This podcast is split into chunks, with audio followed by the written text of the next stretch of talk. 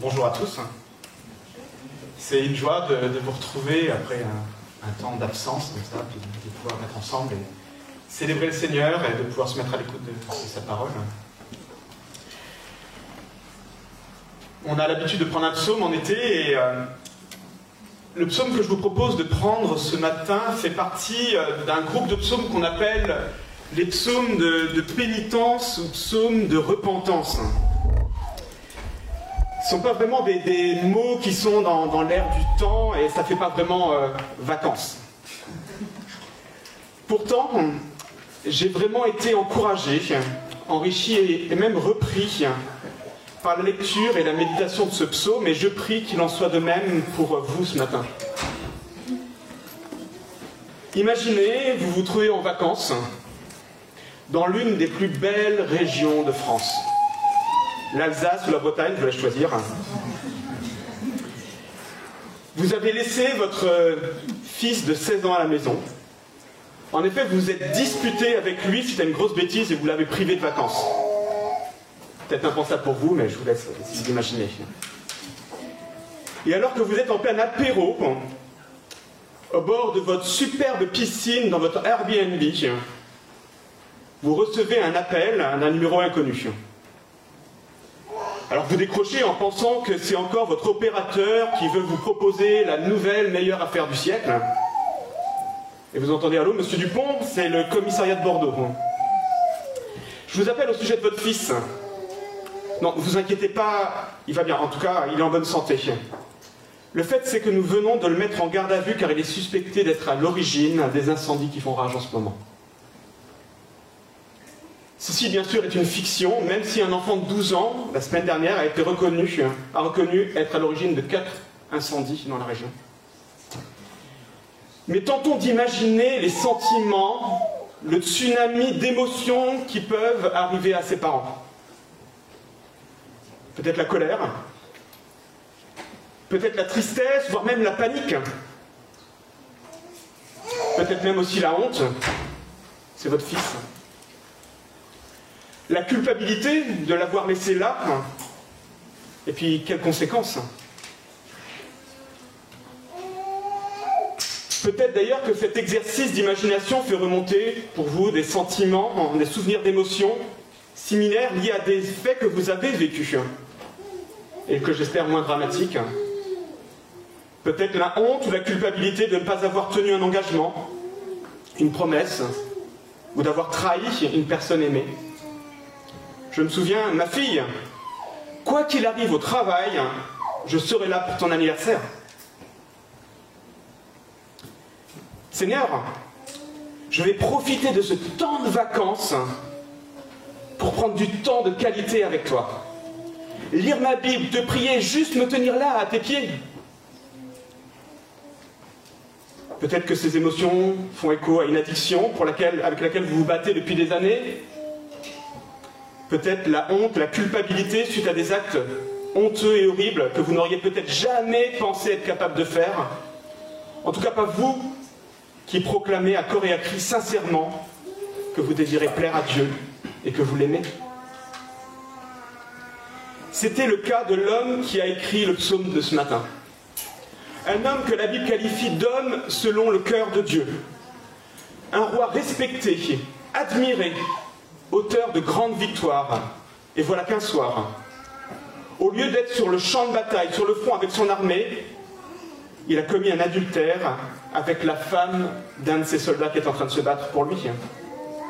Que pour cacher son méfait, il a fait tuer ce soldat, quitte à provoquer la moquerie de ses ennemis. Qu'il s'est endurci dans son péché, jusqu'à ce que le prophète Nathan vienne le confondre. Qui aurait pu imaginer qu'il se roi tombe si bas? Et c'est dans ce contexte que David écrit le psaume 51, que je vous invite à lire avec moi ce matin. Si vous avez cette Bible qui est disponible à l'entrée, ça se trouve au niveau de la page 385.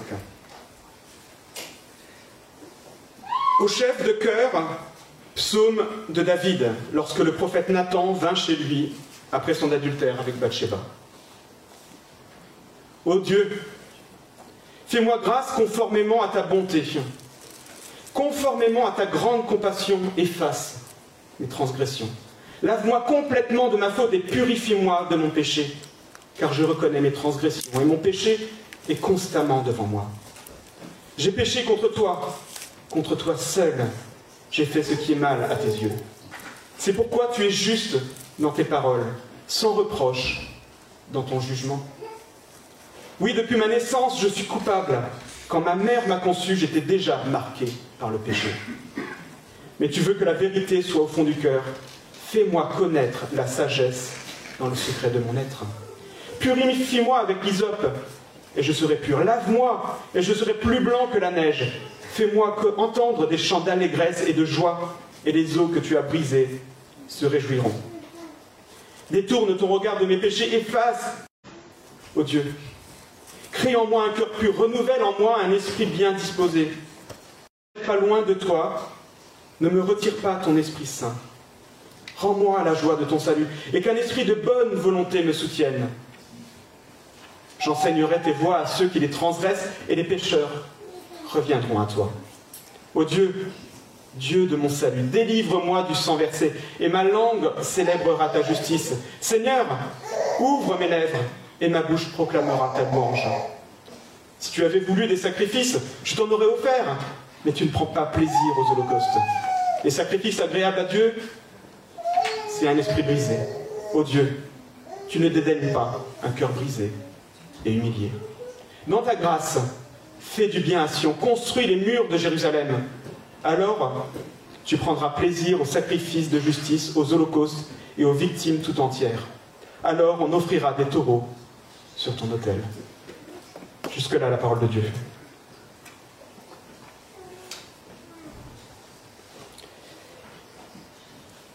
Si vous lisez le récit de cet événement dans 2 Samuel, chapitres 11 et 12, et même la suite de la vie de David, vous découvrirez que même si les actes de David ne sont pas restés sans conséquence, Dieu a pardonné David. Et nous avons donc le privilège, avec ce psaume, de voir comment David, face à sa honte, face à sa culpabilité, s'est tourné vers Dieu dans une démarche de repentance authentique. C'est un exemple pour nous, que nous devons, pour nous-mêmes, alors que nous devons régulièrement faire face à la honte et à notre culpabilité. Comment passer de la honte à la joie? Comment un Dieu si grand et si juste peut-il offrir son pardon à des hommes et des femmes coupables? C'est ce que je vous invite à découvrir ce matin en considérant premièrement le courage de David. Le courage de sa repentance. Ô oh Dieu, fais-moi grâce. Une des critiques que l'on pourrait avoir en considérant le pardon demandé par David serait de dire c'est trop facile. Il suffit de lui venir là, de supplier, d'implorer la grâce et hop, le pardon et c'est bon. Vous vous rendez compte de ce qu'il a fait? Pourtant, la repentance authentique nécessite beaucoup de courage. Celle d'oser se présenter devant la personne que l'on a offensée, que l'on a trahi. Et il suffit peut-être des fois de voir la tête de nos enfants quand ils ont fait une bêtise et qu'ils doivent venir reconnaître cette bêtise et demander pardon. Ou peut-être même notre tête à nous et l'effort qu'il est nécessaire quand nous devons aller voir peut-être notre conjoint, un ami très proche que nous avons offensé et avec qui nous sommes en froid. Il faut du courage pour se présenter devant la personne que l'on a offensée et reconnaître ses torts. Il faut du courage pour reconnaître que l'on est l'auteur de faits odieux. Et c'est d'ailleurs ce courage que souvent les victimes demandent lorsque les accusés sont présents au procès. Alors quand la personne offensée est Dieu, le Dieu Tout-Puissant, saint, juste, et que l'on prend conscience alors que l'offense devient infinie, puisqu'il est un Dieu infini, éternel, il faut alors beaucoup, beaucoup de courage pour se présenter devant lui. Et ce psaume commence donc par un appel au courage de la repentance. Et cela peut parfois peut-être paraître au-dessus de nos forces. Et peut-être que ce matin, dès ces premiers mots, tu te dis, mais c'est bon. C'est pas pour moi, c'est au-dessus de mes forces. David, alors qu'il implore la grâce de Dieu, souligne tout de suite que Dieu est bon, plein de compassion. Quelle source de courage, quel réconfort, même si tu te sens honteux, même si tu ploies sous le poids de la culpabilité, tu peux courageusement venir implorer la grâce de Dieu, car il est bon et plein de compassion. Et c'est pourquoi je vous invite à poursuivre en considérant les deux étapes de ce processus de repentance.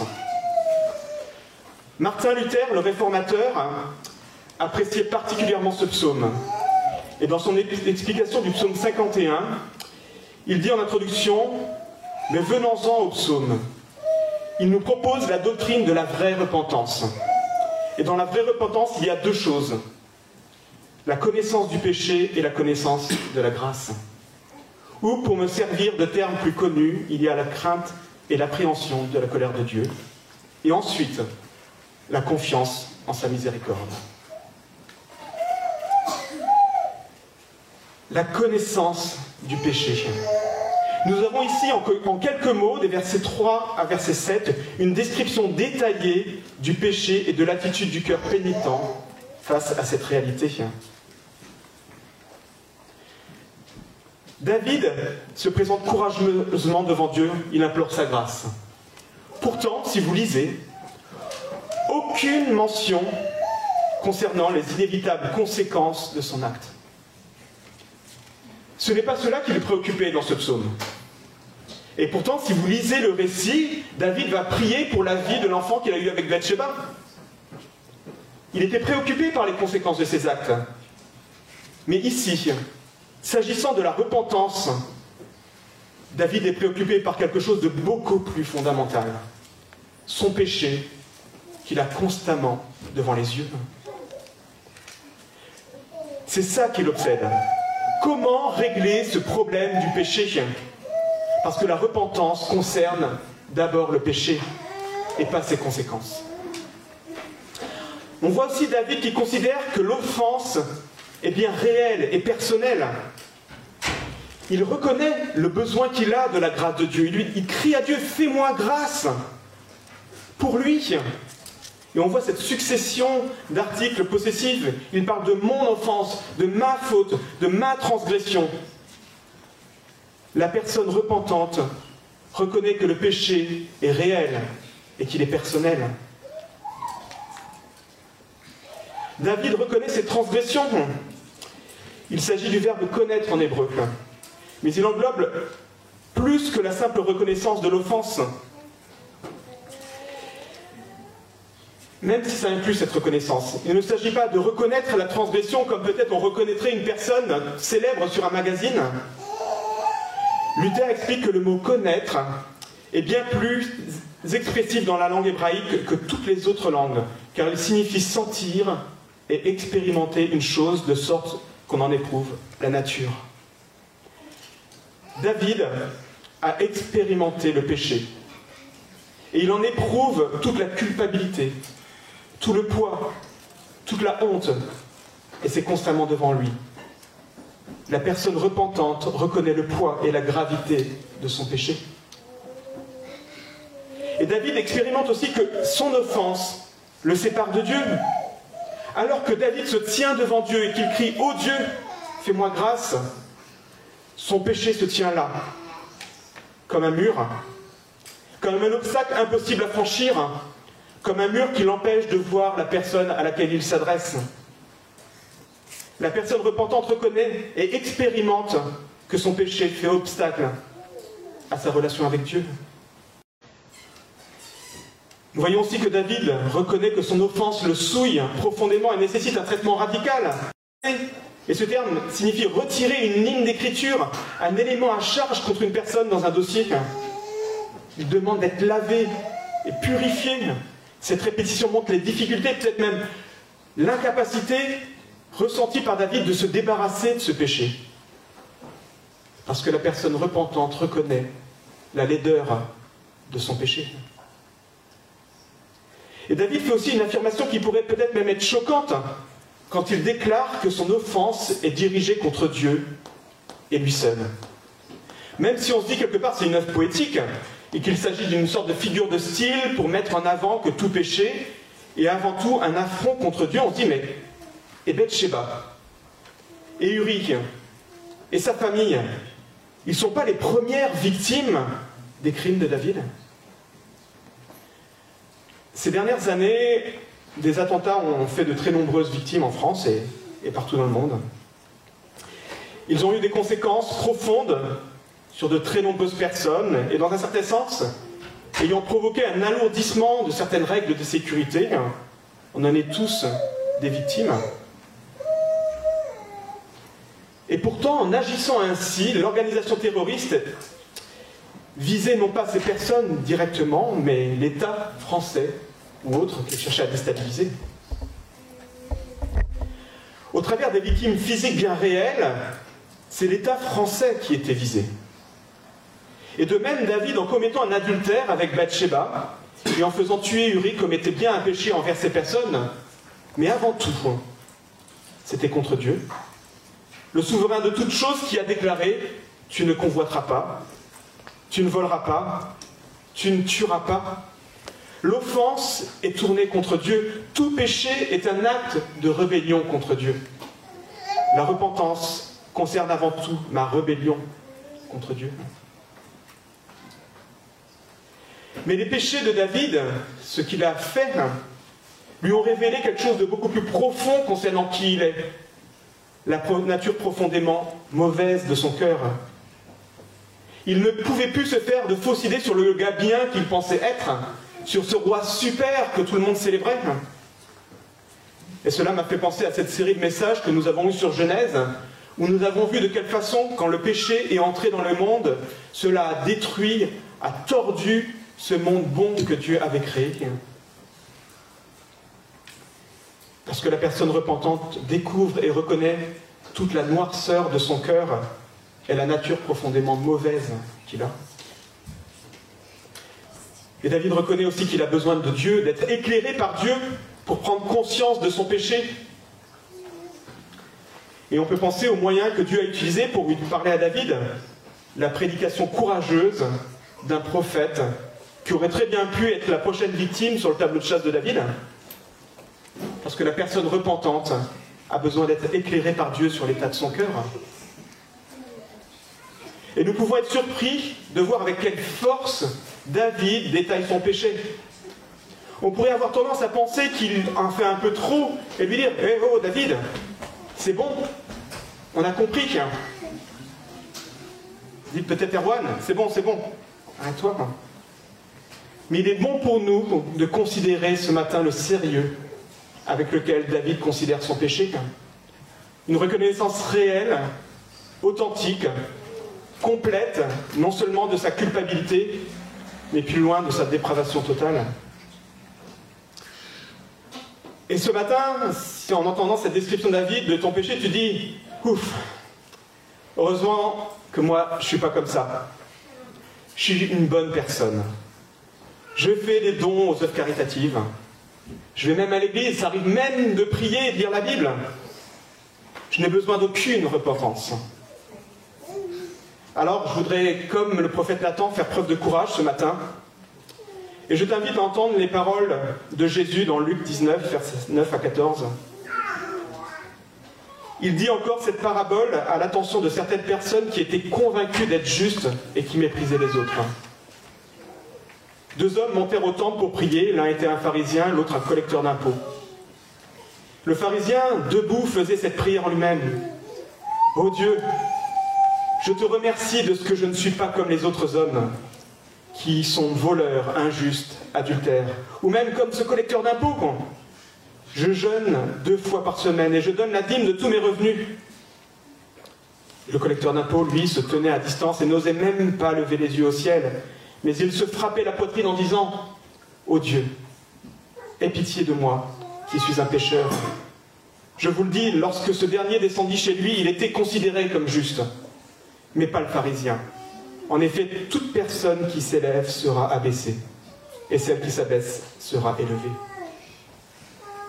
Mais ce matin, si en entendant David décrire son péché et implorer la grâce de Dieu, tu te reconnais, Je t'invite comme lui à découvrir et à goûter, si c'est la première fois. Mais peut-être à redécouvrir et encore plus, toujours plus, la grâce de Dieu.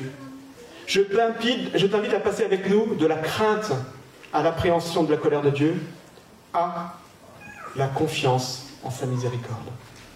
Et je trouve merveilleux de voir cette affirmation de David au verset 8. Mais tu veux que la vérité soit au fond du cœur. Fais-moi connaître la sagesse dans le secret de mon être.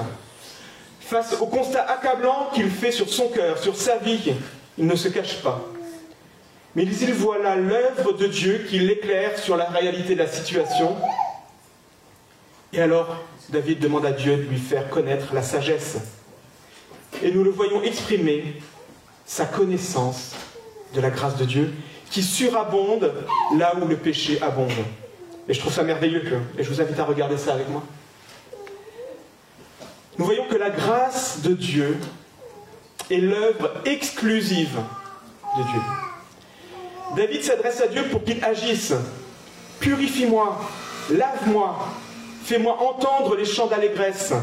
Détourne ton regard de mes péchés, efface toutes mes, fautes, crée en moi un cœur pur, renouvelle en moi un esprit bien disposé, ne me rejette pas, ne me retire pas ton esprit, rends-moi la joie de ton salut. Nous avons là une succession de verbes qui ne concernent que Dieu et son action. David demande que Dieu fasse grâce, sans mettre aucun mérite de ce qu'il a pu accomplir par le passé dans la balance. Et c'est là la vraie définition de la grâce. À partir du moment où une œuvre quelconque est avancée pour espérer justifier une faveur, il ne s'agit plus de grâce. On peut parler alors de mérite, de récompense, de rétribution, de faveur, mais plus de grâce. D'ailleurs, un peu plus loin, David exprime que même les sacrifices, les actes religieux demandés par Dieu, ne sont d'aucune utilité dans ce sens. Parce que la personne repentante reconnaît en Dieu l'auteur exclusif de la grâce et qu'il ne peut y contribuer d'aucune manière. Et nous voyons, de façon surprenante peut-être, que la grâce s'obtient par la foi en Jésus seul. Mais vous me direz, mais Erwan, David est bien né avant Jésus, comment il pourrait annoncer Jésus Comment il pourrait parler de Jésus David vient de demander la sagesse à Dieu, en ayant le constat de son péché. Et dans la foulée au verset 9, il demande à Dieu de le purifier avec l'hysope. Mais dans le rôle, c'était le rôle des sacrificateurs. C'était les sacrificateurs qui avaient ce rôle, avec l'aide d'une branche d'hysope, de réaliser, suite au sacrifice, l'acte symbolique de purification pour le peuple.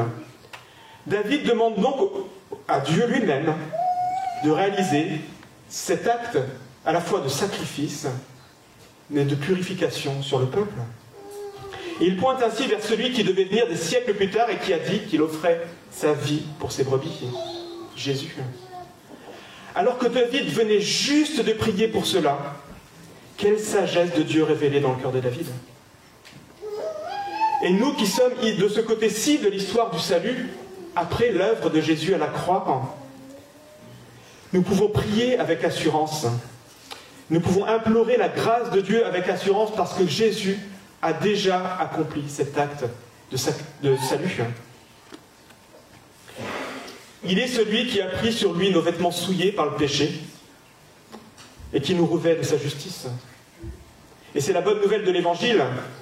Et dans son sens, le psaume fait écho à toute cette série de messages que nous avons eus, en tout cas ces quelques messages sur le livre de Ruth, dans laquelle nous avons pu découvrir l'annonce du Rédempteur. La personne repentante reçoit la grâce de Dieu, le pardon de ses péchés, par la seule foi en Jésus-Christ. Et on voit que David ne se contente pas de décrire une grâce qui ôte le péché, mais il s'agit aussi d'une grâce qui transforme.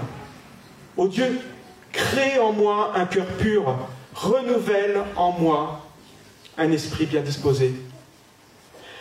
Un être intérieur renouvelé, recréé pour être pur, pour être bien disposé envers Dieu.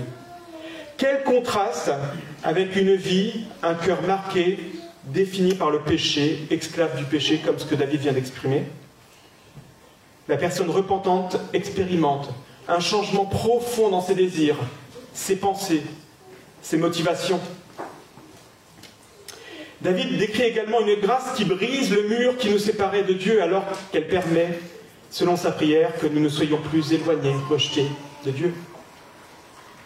La personne repentante peut à nouveau expérimenter et avoir l'assurance d'une relation restaurée avec Dieu. Et là, j'ai envie de dire, mais attention aux sentiments parfois trompeurs, parce que c'est vrai que face à notre péché, parfois, on est là et on se dit, mais j'ai quand même commis ces actes. Et c'est vrai, mais nous pouvons avoir l'assurance, malgré les sentiments qui peuvent nous rester, de regretter ce que l'on a fait, c'est normal, nous pouvons avoir malgré tout l'assurance de ce salut offert en Jésus-Christ. Que nous sommes, notre relation est restaurée avec Dieu. David décrit aussi une grâce qui surpasse le péché. Là où les os s'étaient brisés, et cette image montre toute la douleur et même l'incapacité pour l'homme d'agir, essayer d'avancer avec des jambes cassées, de soulever quelque chose avec un bras cassé. Là où ses os s'étaient brisés, il demande à Dieu des chants de joie. Et il croit. Quand Dieu nous révèle notre péché, nous nous trouvons brisés. C'est lui qui nous brise en révélant aussi notre péché. Mais la grâce qu'il nous révèle apporte une joie bien supérieure. Plus nous prenons conscience de notre misère et de notre faillite devant Dieu, plus nous explosons de joie et de reconnaissance pour la grâce qu'il nous accorde. Parce que la personne repentante expérimente la joie du pardon. J'ai envie de dire, quelle grâce incomparable, quel amour infini, tu as payé le prix, mon Dieu, je te loue, comme l'a dit le chant. Et avant de conclure, en considérant l'impact de cette grâce dans nos relations avec les autres et dans l'Église, je voudrais inviter ou t'inviter à quelques secondes de silence pour réfléchir à ce que tu viens d'entendre et de découvrir, peut-être redécouvrir au travers de ce psaume que nous a laissé David. De quelle façon vas-tu répondre à l'appel d'être courageux?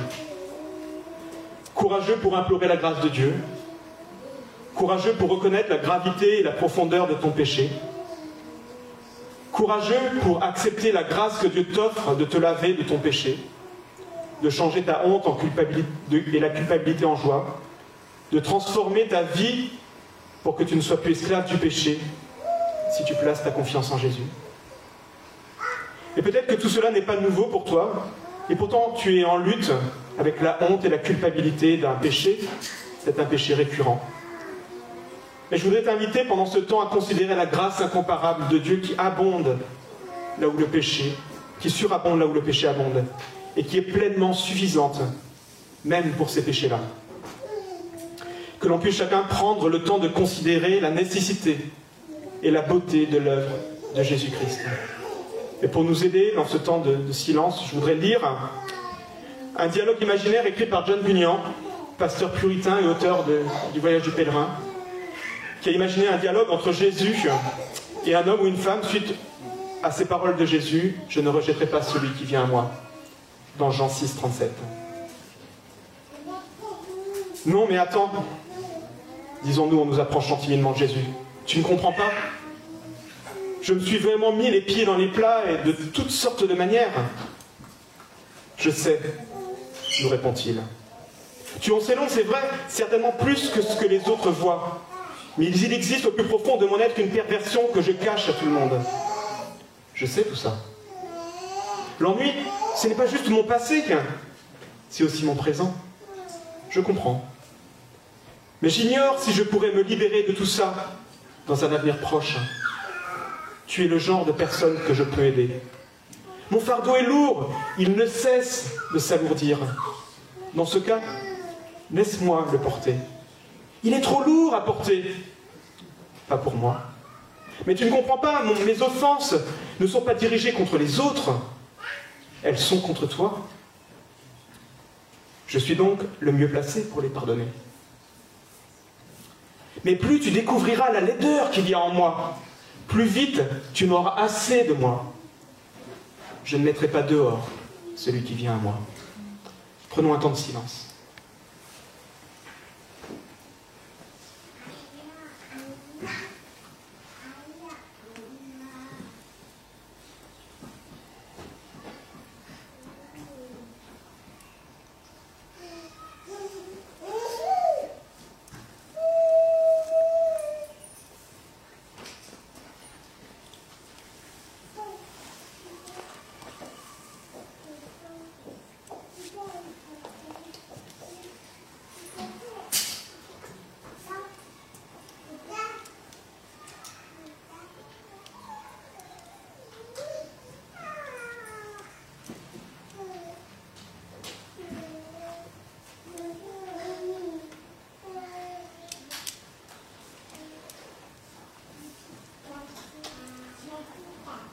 Invite à, regarder la suite de ce psaume et de rapidement considérer l'impact de la repentance, l'impact d'une relation restaurée avec Dieu sur nos relations. Et ce psaume est écrit à destination du peuple de Dieu qui reprenait ce psaume pour se rappeler.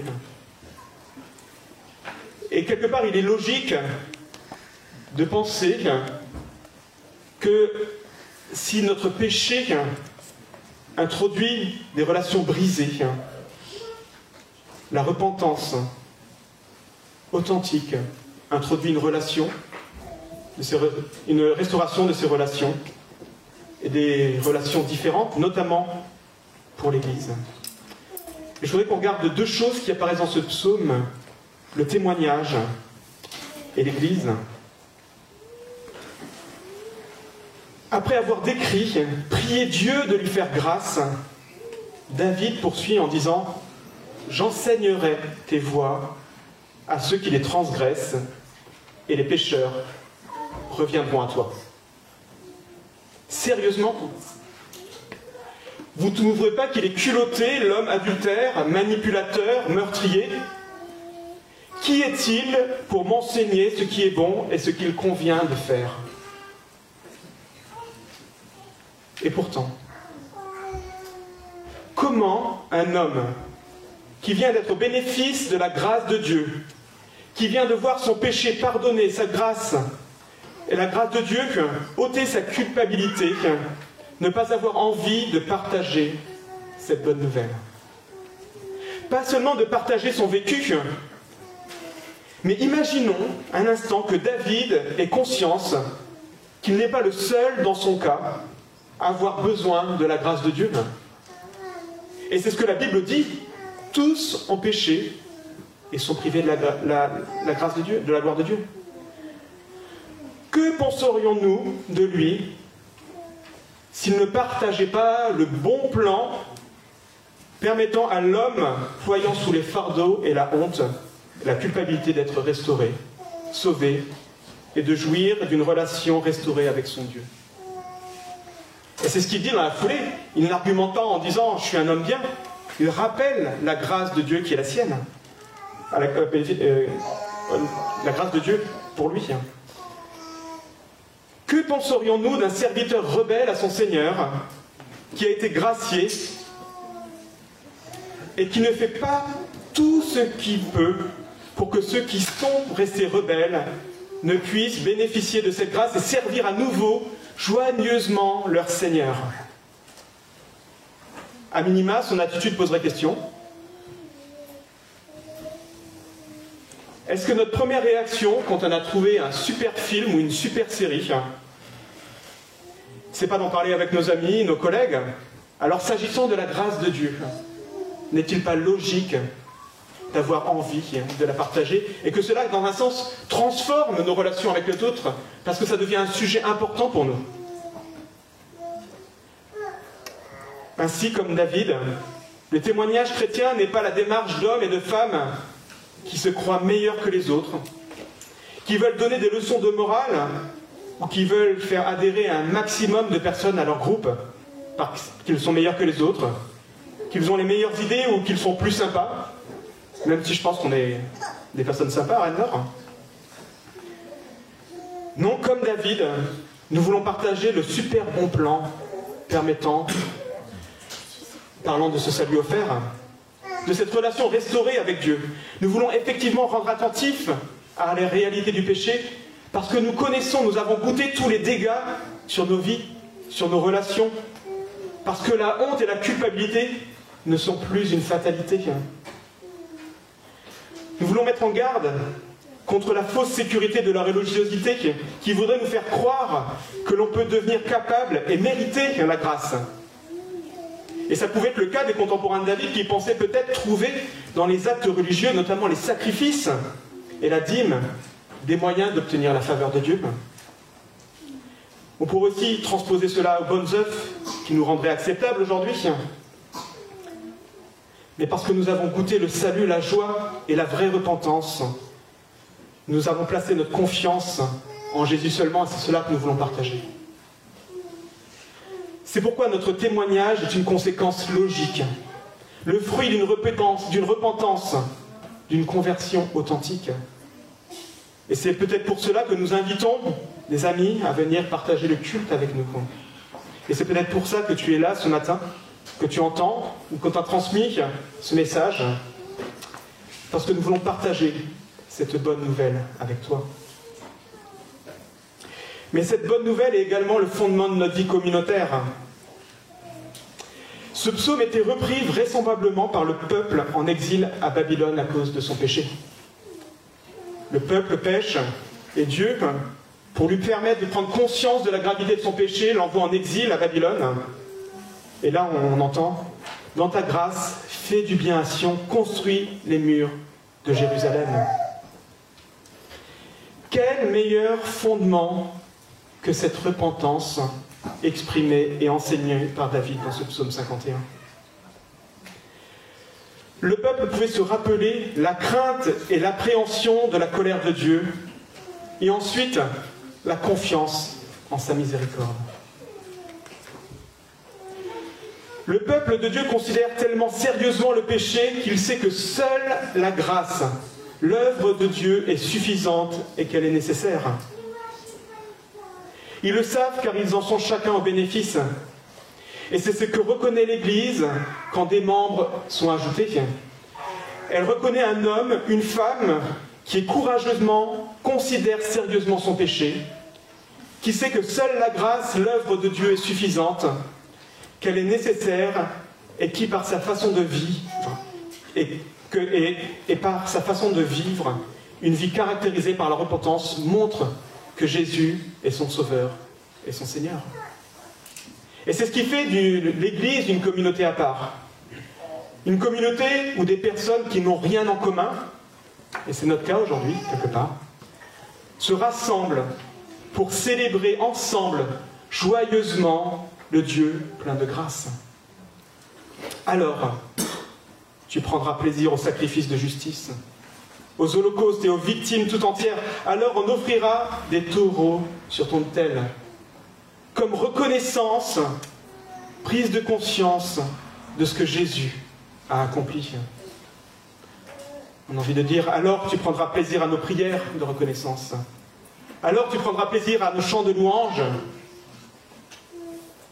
C'est ce qui devrait rendre notre communauté irrésistible.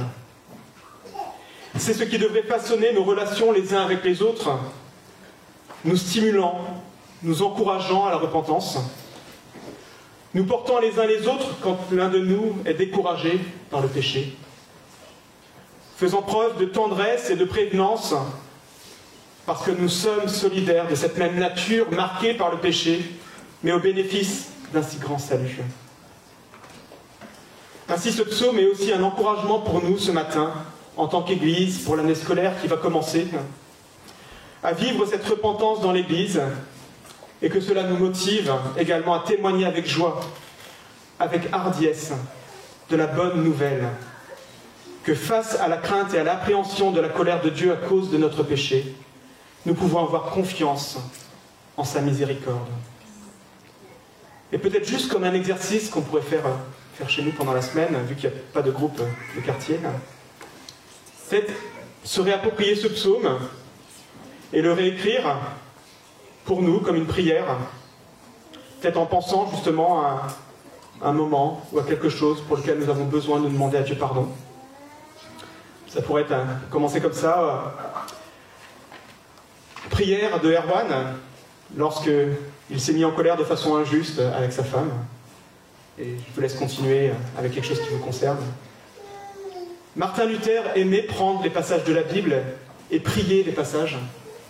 Et je trouve que c'est un bon exercice pour nous d'apprendre la repentance au travers de la réappropriation de ce psaume 51. Et je vous invite à le faire euh, cette semaine. Je prie. Seigneur, je te remercie parce que si je suis là, si nous sommes là avec euh, quelque part le courage de nous présenter devant toi et d'avoir cette conviction que tu nous entends, que tu nous écoutes et que tu es présent au milieu de nous, c'est parce que nous savons que malgré l'ampleur de notre péché, tu as pourvu à notre justice. Et c'est couvert par ta justice que nous sommes là, Seigneur. Et Seigneur, nous voulons, jour après jour, nous laisser émerveiller par ton œuvre à la croix. Que nous puissions puiser à chaque instant ceux dont nous sommes fiers là, à la croix, là où tu as tout accompli. Seigneur, merci de nous accompagner durant toute cette semaine et de nous faire euh, toujours prendre plus conscience de ta grâce, Seigneur. Et que là où notre péché abonde, ta grâce surabonde. Merci, Père.